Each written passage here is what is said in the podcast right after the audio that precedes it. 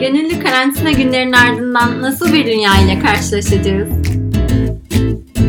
Cevabı post-korona dünyada. Selamlar. Gönüllü karantina günlerinin ardından karşılaşacağımız dünyayı tartıştığımız post-korona dünyanın bu bölümünde sevgili hocam Veysel Bozkurt ile verimlilik ve korona ilişkisi üzerine konuşacağız.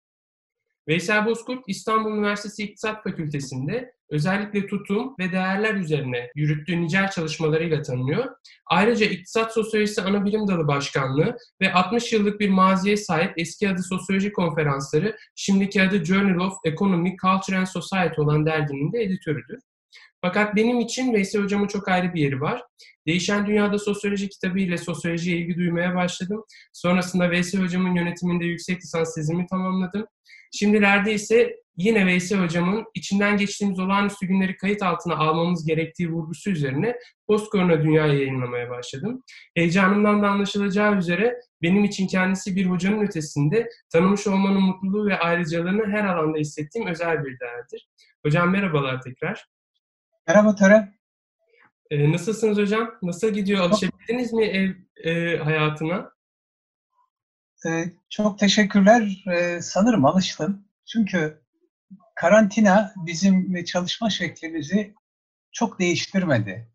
Ee, karantina öncesinde de yüz yüze derslerin dışında şu anda oturduğum masada, oturduğum yerde derslerimi yürütüyordum, işlerimi yürütüyordum. Şimdi de büyük ölçüde onları yürütüyorum ama şu anda artık bu tür konferansları, toplantıları da buradan e, yürütür hale geldim.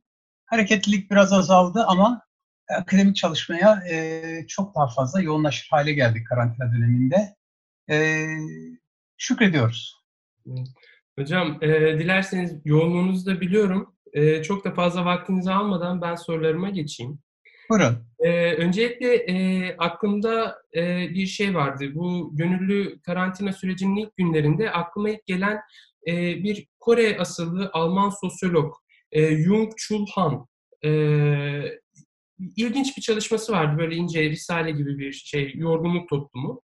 Orada şeyden bahsediyordu. E, artık toplumların e, hastalık gibi e, büyük e, şeyleri aştığını, artık in, şeyin toplumun karşısındaki en büyük e, engelin yorgunluk olduğunu söylüyordu. Nitekim çok kısa bir süre önce yani 20, şey e, 2020'nin ilk aylarında da Netflix'in e, CEO'su benzer bir açıklama yapmıştı.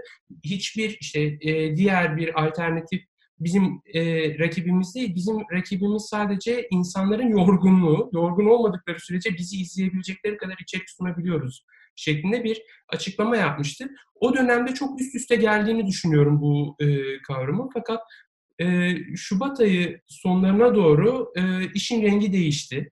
Önce Jung Chul Han zannediyorum çuvalladı. Ondan önce e, Homo Deus'ta Harari'nin benzer bir şeyi vardı. Artık toplumlar e, pandemi gibi böyle büyük e, hastalıkları çoktan aştı. Artık toplumların önünde daha büyük engeller var. Onun da bu süreçte çuvalladığını gördük. E, fakat bu süreçte bana kalırsa en yakın e, öngörü, toplumsal öngörü Beck'ten gelmişti. Bu risk toplumu e, yaklaşımıyla ilgili. E, zannediyorum bu noktada hemfikir değiliz veya sizin orada bir şerhiniz var. İsterseniz önce oradan başlayalım. Peki. Ee, çok teşekkürler. Bu e, söyledikleriniz e, Netflix'in e, sahibinin bir ifadesi daha vardı. Rastladınız mı bilmiyorum. Şey diyordu, bizim en büyük rakibimiz uyku diyordu. Evet. Ee, şu dönemde de, pandemi döneminde de sanırım en çok karşı karşıya kaldığımız e, problemlerden birisi uyku problemi. Birçok insan uyku problemi yaşıyor en çok da gençler uyku problemi yaşıyor. E, yaptığım araştırmada da o çıktı. Yoğun bir uykusuzluk problemi var gençlerde. Daha sonra e, sosyal medya üzerinden birebir görüşmelerde gençlere bunun sebebini sorduğumda hemen hemen çoğunluğunun söylediği uykusuzluğun ana sebebi Netflix dediler ya da e, film izlemek e, dediler. Dolayısıyla bu yorgunlukla ilgili Koreli, e, Kore kökenli Alman sosyoloğun söylediği konu, yorgunluk toplumu e, hikayesi e, bilmiyorum şöyle de ilişkilendirilebilir. Öyle bir çağda yaşıyoruz ki boş zamanı yok insanların. Geçenlerde bir arkadaşım ee, şöyle diyordu. Ya diyordu biz gençliğimizde vakit geçiremezdik. Vakit geçmezdi, zaman geçmezdi. Oysa şimdi çocuklarıma bakıyorum diyor. Ee, vakit bulamıyorlar. Çünkü sürekli meşguller. O kadar çok uyarıcı var ki içinde yaşadığımız dünyada. Bunun içerisinde sosyal medya var, internetin diğer unsurları var, e, film var, diziler var. Dolayısıyla bu kadar çok uyarıcı arasında insanlar e, çok da rahatlayamıyorlar bu toplumda ama aynı zamanda başka bir şey daha aklımızda tutalım. Modern dünya e, hızın egemen olduğu bir dünya, hızlı değişimin, hızlı dönüşümün egemen olduğu dünya. Teknoloji sürekli değişiyor. Değişen teknolojiye sürekli uyum sağlamanız gerekiyor. 5 sene önce, 10 sene önce öğrendiğiniz bilgilerle bugün işleri yapmanız mümkün değil. Dolayısıyla sürekli bir huzursuzluk halindesiniz. E, İngilizce, şey, e, Çinlilere e, atfedilen bir söz vardır. Ben İngilizce bir metinde görmüştüm. May you live in changing times diyordu. İnşallah değişen zamanlarda yaşarsın. İçinde yaşadığımız çağın insanı aslında bu Çinlilerin bahsettiği bedduaya uğramış insanlar. Sürekli değişim, sürekli hız, sürekli belirsizlik, sürekli bunun getirdiği kaygı ve yorgunlukla karşı karşıyayız. Bu konu ile ilgili en son asıl sorunuza şimdi döneyim isterseniz. Beck konusu. Beck'in risk toplumu dünyada çok ilgi gören çalışmalardan birisi. Onun e, kafasında giderek modernleştikçe biz hazard'dan yani tehlik, doğal tehlikelerden riske geçiyoruz. İmal edilmiş risklere riske geçiyoruz. Dolayısıyla böyle bir riskin dünyasında, risk toplumunda yaşamaya başladık diyordu. Risk, e, tabii bu risk toplumu kavramının ilk teorisyeni Özgün Teorisyeni. 92'de yayınladığı o meşhur kitabı. Risk Society kitabı. Sanırım onu önce Almanca yayınladı. E, o kitap e, ortaya attığı görüşlerin dışında risk toplumu ile ilgili e, çalışan başka sosyologlar da var. Bu konuda kendi e, sosyolojik teoriler içerisinde riski önemli bir unsur olarak değerlendiren Giddens gibi isimler de var. Bu söylediklerim Beck'in teorisiyle ilgiliydi. Bazı sosyolog arkadaşlarımız Beck'in teorisinden giderek risk toplumunu açıklamaya çalıştıklarını gördüm. Ben de bu konuyla ilgili çalışmaya başladığımda acaba risk toplumu kavramı benim için kuramsal bir çerçeve inşa edebilir mi? Bugün, bugünkü pandemi süreçlerini açıklamaya diye bir soru vardı kafamda. Ee, kitabı tekrar bir gözden geçirdiğimde aslında ve bu orijinal ilk çalışmasında belki e, risk toplumu çalışmasında tek kelimeyle de olsa pandemi konusuna, salgın konusuna e, değindiğini göremedim. Yani pek bu teoriyi inşa ederken kafasında şey yok. Yani modern dünyanın beraberinde getirdiği e, bir takım riskler var ve bu risklerden birisi de pandemilerdir gibi bir şey yok. Bir soru yok, bir ilişkilendirme yok. Hatta Almanca bir çalışmasında, onun bir başka İngilizce metinde gördüm, başka yazarlar ifade ediyordu.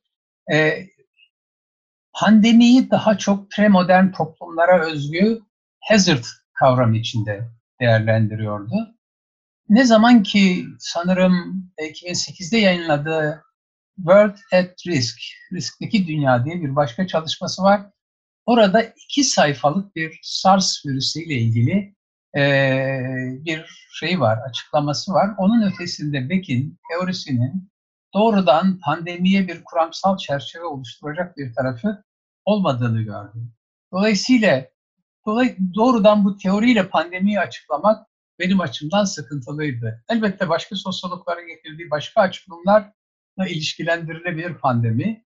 Ayrıca pandemi e, günümüzdeki o küresel risk toplumu dediğimiz sürecin bir parçası olarak bugün çok hızlı bir şekilde bütün dünyanın problemi haline geldi. Şöyle bir bakın, dünyadaki küreselleşme endeksiyle küreselleşme, küresel hareketliliğin yoğunluğuyla mal ve insan hareketliliğin yoğunluğu ile e, pandemide pandemiye yakalanma sıklığı arasında güçlü bir korelasyon olduğunu görürsünüz. Yani biz toplum ne kadar e, fazla insan ve mal hareketliliği yaşıyorsa o toplum o kadar hızlı bir şekilde bu pandeminin etkisi altında kalmıştır. Buralardan giderek ilişkilendirilebilir ama teorinin özgün haliyle e, bizim bir takım sorunlarımızı açıklamaya yeterli olmadığını ifade etmek istemiştim o e, paylaşımlarımda. E, söyleyeceğim bu. Hocam, e, bir yani ama şunu söyleyeyim son olarak belki Beck bu dünyadan göçtü. Eğer Beck yaşıyor olsaydı muhtemelen teorisini yeni, revize eder.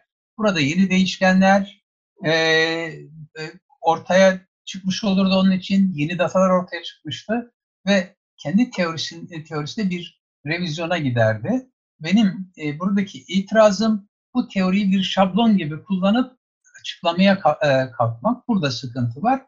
Yoksa elbette e, bu pandemiyle e, küresel risk arasında inanılmaz güçlü bir ilişkinin olduğunu hepimiz gördük.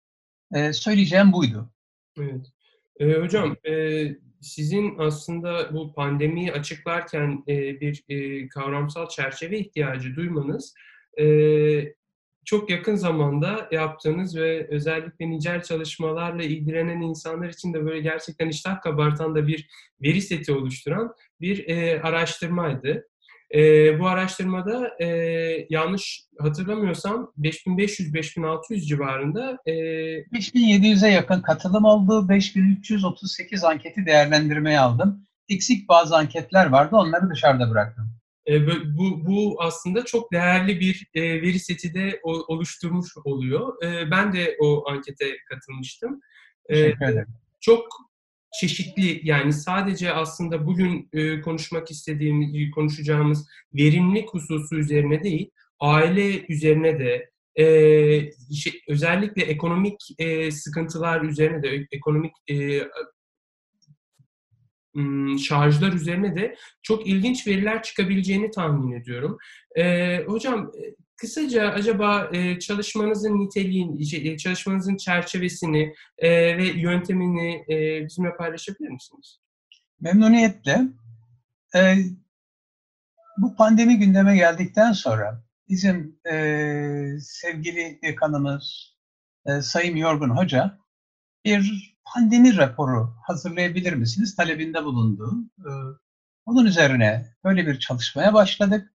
Elimizde veri yoktu. Ben de en azından pandeminin toplumsal etkilerini, psikososyal etkilerini e, anlayabilmek için e, pandeminin en hızlı yükseldiği dönemde e, Nisan 9 ile Nisan 12 tarihleri arasında e, böyle bir anket çalışmasına başladım. Google Drive üzerinden yaptım anketi. Google Anket üzerinden gerçekleştirdim. Yoğun bir katılım oldu tabii ankete. Sanırım ilk kapsamlı e, anketlerden biri hatta birincisi oldu sanırım. E, kullandığım bir takım ölçeklerin güvenilirliklerine baktığımda hakikaten oldukça e, güvenilir ölçekler olduğunu gördüm. Beklentimin çok üzerinde bir katılım oldu. Bunun sebeplerinden birisi ilk anketlerden birisiydi. İkincisi de tam da bu pandeminin yükseldiği, insanların çok kaygılandığı ve eve kapandığı dönemlerdi. Ee, biraz da o merakla sanırım insanlar soruları. Büyük bir içtenlikle cevapladılar. Ee, üç gün içerisinde hakikaten 5700'e yakın anket cevaplanmıştı. Şimdi yapsam bu kadar katılım olur mu çok emin değilim. Çünkü sonrasında çok fazla anket karşılaştı insanlar. Sanırım bıktılar. Ee, benim şansım bu ilk gruptaki anketlerden biriydi. Bir de ben bu e, online anketler konusunda geçmişte de bazı deneyimlere sahiptim. Dolayısıyla bu networklerin bu işimi kolaylaştırdı. Ne yapmaya çalıştım, e, çalıştık bu ankette diye sorarsanız anketin temel şeyi şu. E, Covid salgını sonrasında ortaya çıkan bir takım değişmeler var. Ekonomik konularda insanların kaygıları var. Bu kaygıları anlayalım istedik dijitalleşme denilen yeni bir e, süreç var. İşlerimizi dijital yapmaya başlıyoruz. Gördüğünüz gibi eğer biz bu e, toplantıyı sizinle şeyde yapmış olmasaydık pandemi döneminde ne olurdu? Okulda ya da başka bir yerde bir araya gelir. Orada çekimlerimizi yapardık yüz yüze. Şu anda dijital olarak karşılıklı belli bir mesafeden Zoom üzerinden gerçekleştiriyoruz bunu. Dolayısıyla böyle bir şeyle karşılaşmazdık. Ee, dijitalleşme denilen bir başka olguyu gündelik hayatın parçası haline getirdi. Bunu anlamaya çalıştık. Dijitalleşme ya da dijital çalışma, uzaktan çalışma eski bir kavram. Bu Elvin Toffler'ın 1980'deki üçüncü dalga kitabına bakarsanız orada şöyle bir şey vardır. Elektronik cottage diye bir kavramdan bahseder. O da şudur. Elektronik köşk. Yani insanlar artık uzaktan evlerini yapabilir, işlerini yapabilir hale gelecekler evlerinden. Bunu anlamaya çalıştık. Bunun ötesinde bu pandeminin ortaya çıkardığı psikososyal etkiler var. Bunları anlamaya çalıştık. Sosyal sermayenin e, acaba insanların yaşadığı bu psikososyal sorunlar üzerinde etkisi var mı buna bakmaya çalıştık. Hakikaten de çok anlamlı etkiler bulduk. Yani insanların sosyal sermayeleri ne kadar güçlüyse, sosyal sermaye şu, ilişki sermayesi. Yani canınız sıkıldığında telefonla konuşabileceğiniz insanların sayısını gösterir. Ya da dara düştüğünüzde arayabileceğiniz insanların sayısını gösterir. İlişki sermayesi dediğim şey. Dolayısıyla sosyal sermayesi insanların ne kadar güçlüyse bu psikososyal sorunlarla başa çıkma becerisinin de o kadar yüksek olduğunu, daha az üzerinde psikolojik baskı hissettiğini gördüm. Yaşam tatminlerini, yalnızlıklarını ve e, bu çerçevede ortaya çıkacak diğer değişmeleri anlamaya baş çalıştık. Bu arada çok fazla o dönem komplo teorileri dönüyordu e, virüs etrafında. Acaba toplum ne düşünüyor? Kimler bu e, bunun bir komplo olduğuna, bunun bir laboratuvar işi olduğuna inanıyor? Neden inanıyor? Onların demografik özelliklerini ve niteliklerini belirlemeye çalıştık. Hakikaten ilginç bir dataseti oldu. E, çok da böyle planlanmış bir araştırma değildi. Sadece bir taleple başladı. E, ama sonrasında işte bu Covid süreci hızlandıkça da biz bu araştırmanın içinde kendimizi daha çok bulduk. Da şu anda bu araştırma başka dillere çevrildi. İşte Endonezya dilinden Malezya diline, İngilizceden Kırgızcaya, Kazakçaya birçok ülkede şu anda e, farklı üniversitelerden daha önce benim çalıştığım, bulunduğum üniversitelerden öğretim üyeleri şu anda bunların ya etik kurul aşamasında izin işlerini alıp ayarlanmaya çalışıyorlar ya da uygulama aşamasındalar. Eğer yeterli veri toplayabilirlerse, e, güvenilir veriler gelirse muhtemelen elimizdeki veriyle onlarınkini birleştirip komparatif çalışmaya, karşılaştırmalı çalışmaya dönüştüreceğiz. Çünkü pandemi bütün insanlığın problemi. Acaba onlar bu problemleri nasıl karşıla, e, e, nasıl yaşamışlar bu süreci ve karşılaştıkları sorunların nitelikleri neler ve bunlarla başa çıkmak için acaba her ülke farklı teknikler mi geliştiriyor? Bunları e, analiz etmek benim için oldukça ilginç sonuçlar verecek diye düşünüyorum. Evet hocam. Ee, ya gerçekten böyle iştah kabartan ve e, zannediyorum bütün bu yorgunluğunuza da değecek e, sonuçlar içerisinde bulacağınız bir İnşallah.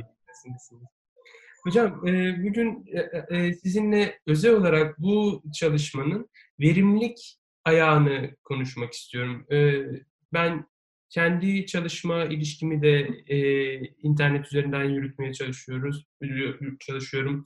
Aynı şekilde eşim de benzer bir şekilde e, internet üzerinden yapmaya çalışıyoruz. Bunun tabii ki dezavantajlarını da avantajlarını da yaşıyoruz. Fakat sizin çalışmanızda e, bunun ne tür e, sonuçlarını siz gördünüz? Bunu da aslında çok merak ediyorum. Şimdi şöyle bir soru sorduk. Tabii verimliliği daha çok subjektif kanaatler olarak ölçüyoruz. Şu şekilde ölçemiyoruz. Verimliliği ölçmek için başka şey değil. Online çalışıyor musunuz diye sorduk. Evet dediler. Online çalışıyorsanız eğer, çalışanlara sorduğumuz soru, e, verimliliğiniz arttı mı azaldı mı? İnsanların büyük bir bölümü, %50'den fazlası verimliliklerin azaldığını söylüyorlar. E, verimliliğim arttı diyenler var. Bunlar daha küçük bir grup. Şimdi verimliliğin artmasında ya azalmasında, daha sonra başka görüşmelerle falan da e, fark ettiğim şey şu. Eğer insanların yaptığı iş online çalışmaya uygunsa, kendi başına çalışma disiplinleri varsa, e, iç e, denetim odağı gelişmiş insanlarsa bunlar e, çok daha verimli çalışmaya başladılar ama bunların sayısı daha küçük. Bunun dışında e, özgürlüğünü kaybettiğini düşünen, eve kapanma konusunda sıkıntılar yaşayan, kanı kaynayan insanlar e, daha çok sıkıntı yaşamaya başladılar. Örneğin bu süreçte en büyük sıkıntıyı gençlerin yaşadığını görüyoruz. E, duygusu, çok fazla psikosol şey, e, depresif bir ruh haline girdiğini görüyoruz gençlerin diğer yaş gruplarıyla karşılaştığımızda. İlk başta sanki ben 65 yaş üzerine daha büyük sıkıntıya gireceğini düşünüyordum. Evet o grup içerisinde de sıkıntıya giren çok insan var. Ama gençlerde bu sıkıntının çok daha fazla olduğunu gösteriyor data. Çünkü genç kanı kaynıyor, eve kapatıldığını düşünüyor, dışarı çıkamıyor. Eskiden diyelim ki kendi evleri vardı, arkadaşları vardı, geziyorlardı, dolaşıyorlardı, eğleniyorlardı, gerilimlerini atıyorlardı. Şimdi birçok genç ailelerinin yanına döndüler, eve kapandılar. Ciddi anlamda aile içi iletişim sorunlarının da gençlerin çok arttığını görüyoruz. E, derslerle ilgili sorduğumuz sorularda da verimliliklerinin düştüğünü söylüyorlar öğrenciler. E, derslerle ilgili ciddi anlamda verimliliklerinin düştüğünü söylüyorlar. E, bunun dışında çalışanlara sorduğumuzda da verimliliklerinin büyük bir çoğunluğu düştüğünü söylüyor. Özellikle evde iş yükü artan insanlar var. Onların başında kadınlar geliyor. Online çalışan kadınların eskiden yardımcıları vardı. Temizlik işine bakarlardı, çocuğa bakarlardı, e, yemeğe katkı sağlarlardı. En kötü ihtimalle çalışan kadın e, eğer şey yapamıyorsa, eş yetiştiremiyorsa yemeği telefon eder dışarıdan yemek isterdi ya da dışarıya yemeğe giderlerdi. Şimdi bunların hiçbirini yapamıyor. Özellikle de hane sayısı kalabalıklaştıkça online çalışmada verimliliğin kadın içinde erkek içinde düştüğünü görüyoruz ama en çok da kadın için verimliliğin düştüğünü görüyoruz. Çünkü ev işleri, çocuk bakımı e, daha çok bizim toplumumuzda kadının işi olarak görülüyor. Böyle görüldüğü için de e, kadının yükü erkeğe göre çok daha artmış e, görülmektedir. Ve online çalışma da şu an için verimliliğin çoğunluk itibariyle düştüğünü gösteriyor. Ama bana sorsanız sizin verimliliğiniz düştü mü diye akademik çalışmalarda benim verimliliğim arttı. Çünkü dışarıda kaybettiğim zaman minimize oldu. Ama derslerin verimliliği düştü mü, e, yükseldi mi diye sorarsanız maalesef ben derslerin verimliliğinin e, arttığını düşünmüyorum, gerilediğini düşünüyorum. E, onun için verimliliğin yükseldiği ve verimliliğin düştüğü alanlar var. Akademik çalışmaya hevesli insanlar şu anda eskisine göre çok daha fazla okuma ve yazmak için zaman buldular. Ya da evlerinde e, bir takım başka işler yapmak için bazı insanların zamanları arttı. Ama çoğunluk zorunluluktan eve kapandığı için, e, zorunluluktan bu dijital çalışmayı benimsediği için e, verimliliklerinin düştüğünü söylüyorlar. Önümüzdeki dönemde muhtemelen bu dijital çalışma konusunda biz alışkanlık kazanmaya başlayacağız. Yani e, şu andaki gibi. Şu anda aslında e, biz dijital olarak çalışıyoruz. Siz bir iş yapıyorsunuz değil mi? Ne yapıyorsunuz? Bir e, YouTube kanalı için çalışıyorsunuz.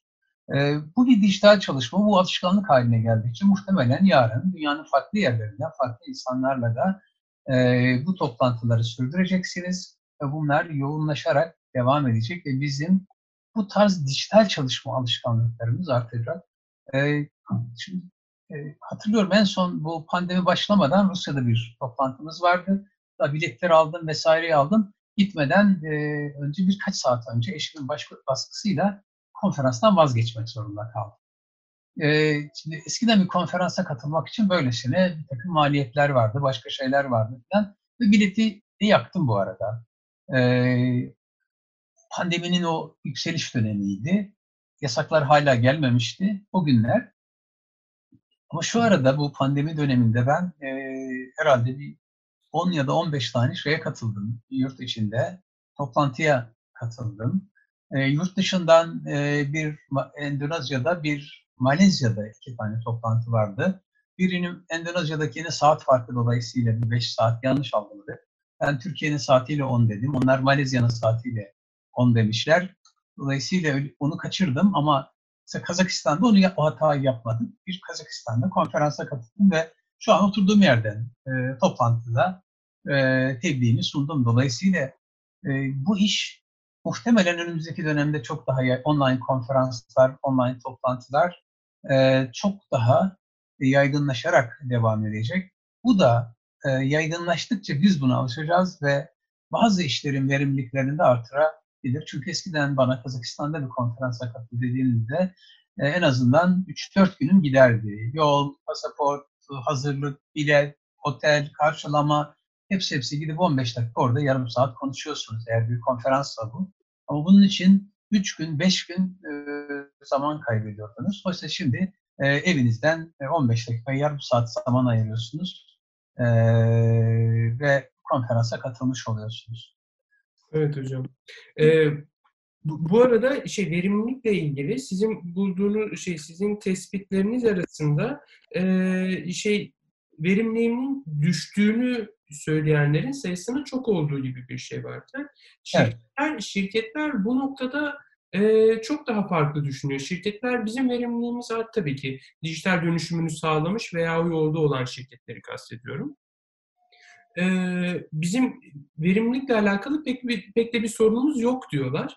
Ve hatta e, bazı şirketlerde de e, acaba işte iş yerinden çalışma günlerini azaltabilir miyiz, azaltmalı mıyız gibi böyle bir şey düşüncesi de aldı. Ee, en azından bunlara ilişkin e, şeyler duymaya başladım. E, tabii ki burada hiç şüphesiz bir maliyet e, hesabı söz konusu. E, evet. Fakat bireysel olarak verimlilik böyle düşerken şirketlerin e, bu şekilde böyle bir reflekste bulunmaları e, acaba neden kaynaklanıyor olabilir? Şimdi burada çok güzel bir ifade kullandınız. Diyordunuz ki e, dijital dönüşümünü sağlamış şirketler. Şimdi benim data setimin içerisinde herkes var. Öğrenci var, devlet memuru var, e, kendi işini yapanlar var, e, özel sektör çalışanları var. Dolayısıyla onlar için e, bu genel ortalama hakkında konuşuyorum ama onların içerisinden dijital dönüşümü sağlamış, bu konuda hazırlığı olan e, bir takım şirketlerin verimliliklerinin artışı doğaldır. E, ya da verimliliklerinde herhangi bir gerileme olmaması doğaldır. E, burada kritik olan şirketlerin hazır olması, e, kurumların hazır olması. Öğrenciler buna hazır değillerdi. E, Birçok şirket e, buna hazır değildi. Sadece geçmişte mesela bazı üniversitelerde hala şey yapılmıyor bildiğim kadarıyla e, online ders de yapılmıyor. Sadece PowerPoint'ler yüksel, yüklendi sisteme. Öğrenciler de oradan alıp okuyorlar. Dolayısıyla şey değil, hazırlıklı olan üniversiteler. Bizim üniversitemiz bu konuda şanslı üniversitelerden. İstanbul Üniversitesi. İstanbul Üniversitesi'nin şansı bir açık öğretim fakültesi vardı İstanbul Üniversitesi'nin. Uzaktan öğretim dersleri vardı, canlı dersleri vardı. Elinde hazır bir sistemi vardı. Dolayısıyla o sistemi dijital ortama taşındı ve bu dijital ortam üzerinden öğrenciler derslerini yürütebilir hale geldi. Ama birçok üniversite buna hazırlıklı olmadığı için veya o dijital sisteme hala öğrenciler alışma konusunda sıkıntı yaşadıkları için verimlilik düştü diyor olabilirler. İşte kamuda çalışanlar bugüne kadar hep işlerini yüz yüze yapmaya alışmışlar. Dijital dönüşüm diyelim ki e, yeterince dijital dönüşüme hazır değiller. Çünkü e, kamuda herkes öğretim üyesi değil ya da üniversitelerde herkes öğretim üyesi değil, teknik işleri yapan arkadaşlarımız var. Muhasebe, kayıt vesaire işlerini yapan arkadaşlarımız var. Ya da diğer kamu kurumlarında bunlara benzer.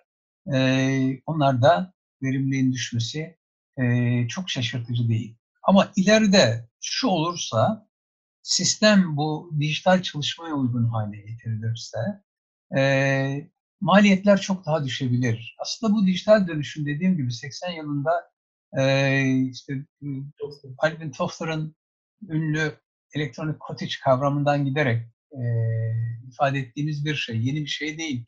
20 küsur sene önce benim yazdığım bir takım makaleler de var. Yani sanal çalışma, sanal örgütler, elektronik ticaret vesaire konusunda 20 yıldan çok fazla, 20 yılın üzerinde oldu bunlar yayınlanalı. Bu çalışmalarda da zaten bu konuları çok işledi, konuştuk. Fakat orada tabii bizden önce konuşan insanlar da vardı e, dünyada. Sadece dünya bu dijital dönüşüm konusunda yeterince hevesli değildi. Şu anda mecburen dijital e, çalışmaya yöneldiler. Fakat şimdi alışkanlık kazanacaklar buna. Birçok şirket içinde maliyet unsuru olacak. Birçok insan için, büyük şehirlerde yaşayan insanları düşünün. Her gün 2 saat, 3 saat e, gidip yolda zaman kaybediyorlar. Bunun fiziksel yorgunluğu var, maddi yükü var, zaman kaybı var vesaire. Muhtemelen birçok insan önümüzdeki dönemde e, kendi evinden işini yürütmek isteyecek, isteyecektir ve dijitalleşme devam edecektir. Dijitalleşmeye alıştıkça da verimlilik e, artışında belli bir e, gelişme ortaya çıkabilir diye düşünüyorum. Evet hocam. Ee, son olarak bir de e, aklıma gelen şeylerden bir tanesi e, öznel iyilik hali yani sağlıkla alakalı olan kısmı, verimliliğin, e, verimliliği doğrudan etkileyeceğini düşündüğüm şey.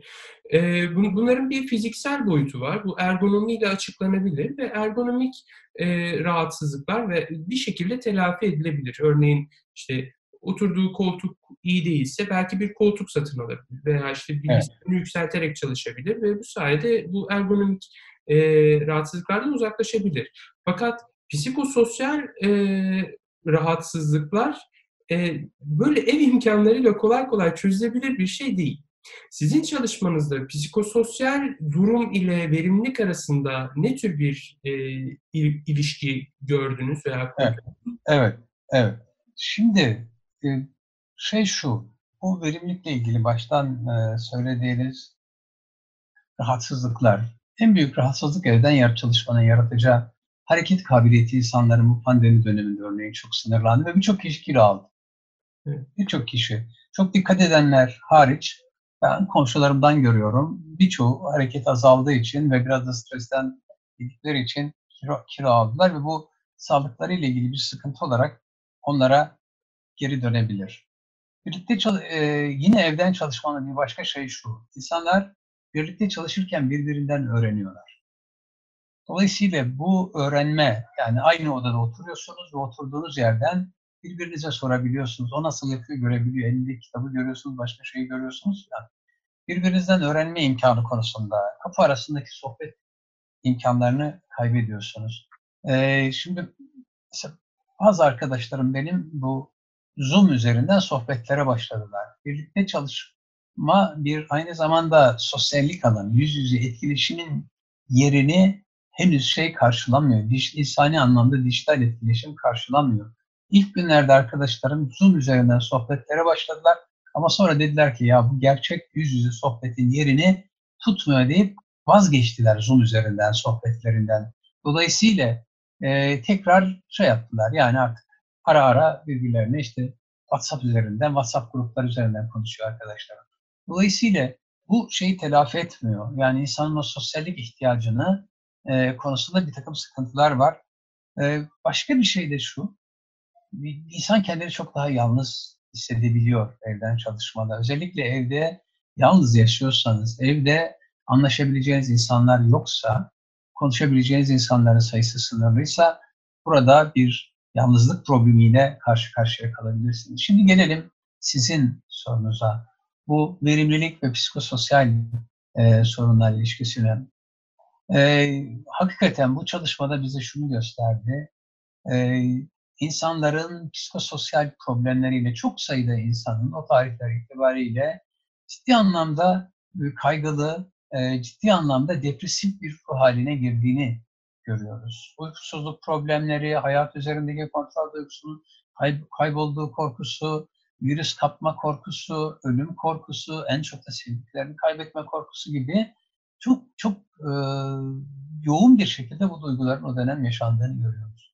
Bu duygularla şeye baktığımızda verimlilik arttı mı azaldı mı diyenler arasındaki ilişkiye baktığımızda hakikaten bu duygulara yoğun, bu duyguları yoğun olarak yaşayan insanların daha fazla verimlilik e, konusunda sıkıntılar yaşamaya başladıklarını görüyoruz. Evet yani eğer bir şeyse psikososyal olarak kendisini ne kadar baskı altında hissediyorsa kişi o derece verimliliğin de düşük olduğunu söylüyor. Peki bunu düşürtmek için ne yapabiliriz? Belki bunun için bir takım programlar düzenlemek lazım. Bir, bireysel olarak bizim yapabileceğimiz hareketliliğimiz azaldı.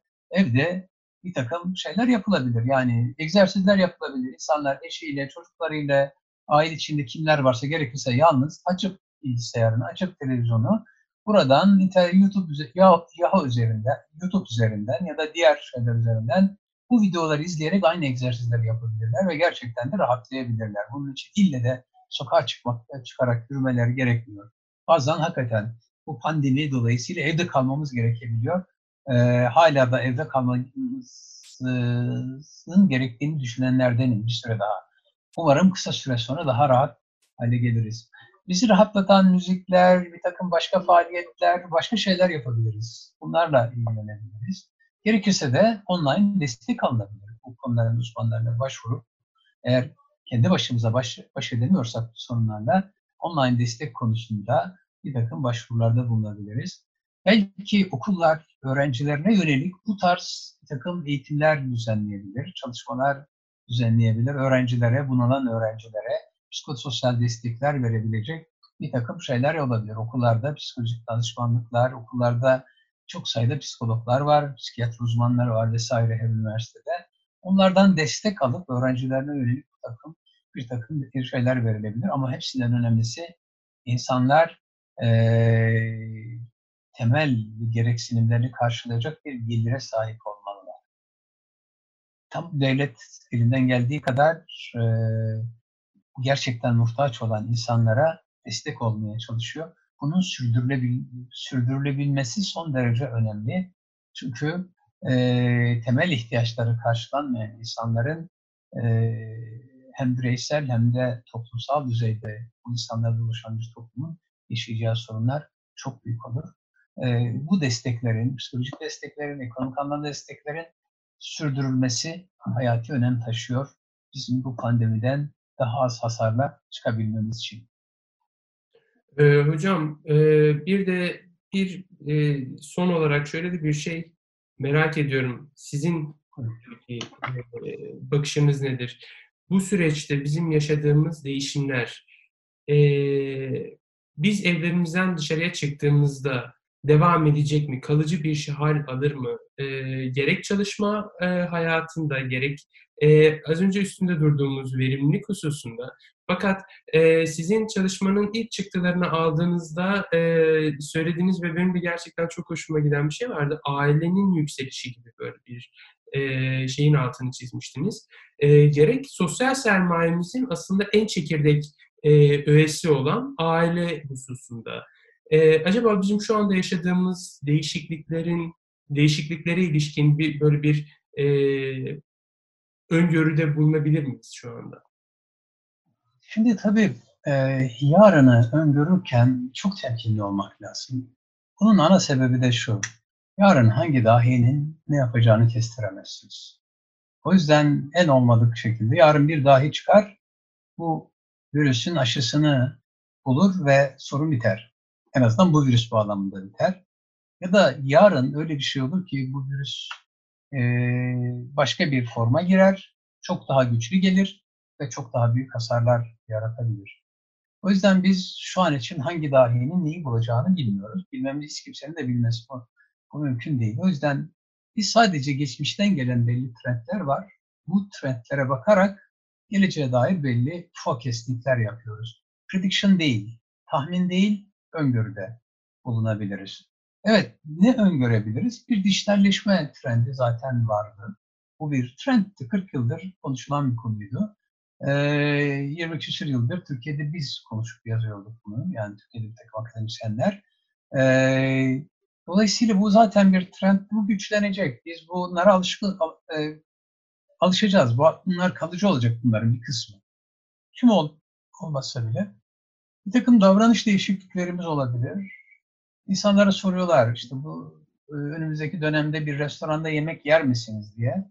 İşte sayıyor işte restoran dışarıda olursa yiyebilir misiniz? Ee, ya da çok temizlik konusunda dikkatli olan bir restoran olursa yiyebilir misiniz? Falan. Bir tanesi insanların çoğunluğu şunu söylüyor hala. Ben yüzde sanırım üçte ikisiydi gördüğüm ankette, internet anketiydi. Dışarıda yemek yemem diyor. Hala. Elbette yiyebilecek insanlar var. Şu anda da gidip yiyen insanlar var. Ee, yani yenisin de ayrıca. Yani yenilebilsin de. Çünkü o restoranlardan ekmek kazanan insanlar da var. Hayatını idame ettiren oradaki restoranın sahibi, e, e, or, oradaki aşçı, garson vesaire o işten ekmek, onların işlerini yürütebilmesi için bu çarkın da dönmesi lazım. Bunu olumsuz anlamda kullanmıyorum ama bizim bu korkularımız uzun bir süre dışarıda yemek yemek, e, tatile gitmek konusunda e, davranışlarımızı etkileyecek. Bu temizlik takıntılarımız bazı insanlarda temizlik takıntısı nüksedebilir. Zaten obsesif yatkınlıkları olan insanlarda muhtemelen şimdiden başlamış olabilir. Olmayan insanlarda da uzun bir süre bu korku ve kaygı, çünkü insanların büyük bir bölümü ölümden korkar hale geldim diyor. Mikrop kapmaktan korkar hale geldim diyor. Ayrıca çok da kötü değil. Bu mikrop kaptığınızda hakikaten böyle bir risk var. Bu korku insanın hayatta kalmasını sağlar. Olumlu bir şeydir. Aşırıya kaçıp e, patolojik hale dönmediği müddetçe. Ama bu iş sanki biraz böyle artık e, sağlıklı korku diyebileceğimiz bir korkunun risk hesabı diyebileceğimiz bir hesabın ötesine geçti. Daha patolojik hale geldi gibi çok insan için. Ve e, korkarım önümüzdeki dönemde bu iş özellikle yatkınlığı olan insanlarda bu tarz obsesif temizlik takıntıları ve diğer problemler kalıcı hale gelebilir ya da derinleşir, derinleşmiş hale gelebilir. Tabii hep olumsuz şeylerden bahsetmeyelim. Olumlu şeyler de mesela aile bağlarım güçlendi diyen insanlar da oldu sizin vurguladığınız gibi. O da nedir aile bağları? İnsanlar daha önce çocuklarına, eşlerine vesairesine zaman ayıramıyordu. %50 küsuru e, pandemi döneminde benim aile bağlarım güçlendi diyor. Ama kimin aile bağları güçlendi? Temel ihtiyaçlarını karşılama endişesi olmayan insanların aile bağları güçlendi. Kimin aile bağları güçlendi?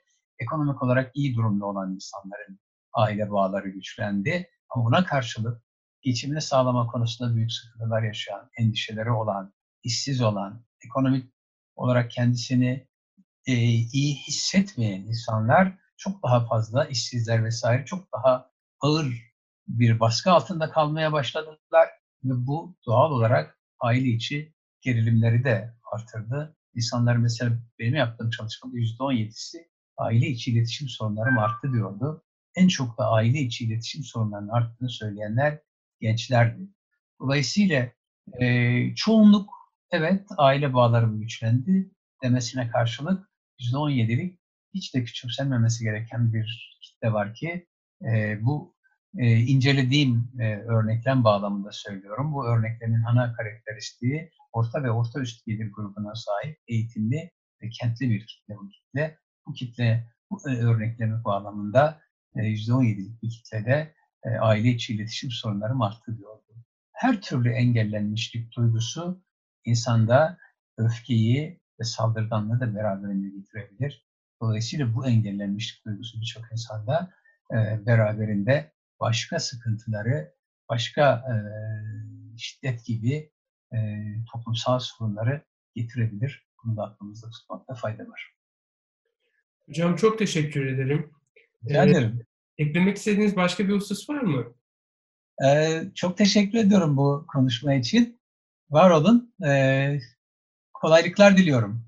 Çok teşekkür ederim hocam tekrar katılımınız ve katkınız için. Farklı konu ve konuklarla post korona dünyayı tartıştığımız başka bir programda görüşmek üzere. İyi günler.